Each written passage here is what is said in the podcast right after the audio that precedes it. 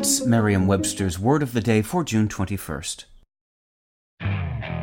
Okay, picture this. It's Friday afternoon when a thought hits you. I can spend another weekend doing the same old whatever, or I can hop into my all new Hyundai Santa Fe and hit the road.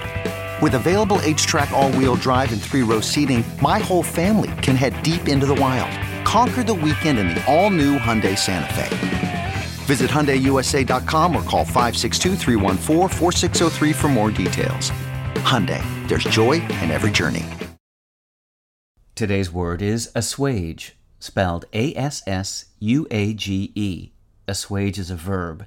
It's a formal word most often used when the intensity of something painful or distressing, such as guilt or fear, is being lessened, as in efforts to assuage their concerns. Assuage can also mean satisfy or alleviate. Here's the word used in a sentence from the Orlando Sentinel by Richard Tribou. One fourth of the land is being donated back to the government, part of Disney's attempts to assuage environmental concerns with development of the property. We've got a sweet story about assuage to quell your hunger for word knowledge today. Assuage ultimately comes from the Latin adjective suavis, meaning sweet.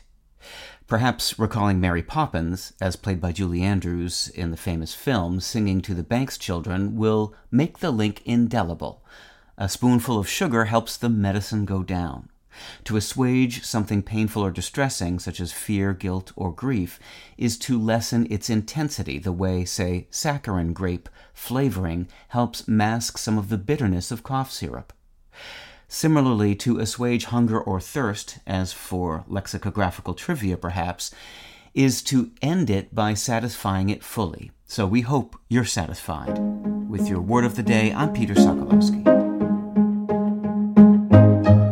Visit Merriam-Webster.com today for definitions, wordplay, and trending word lookups.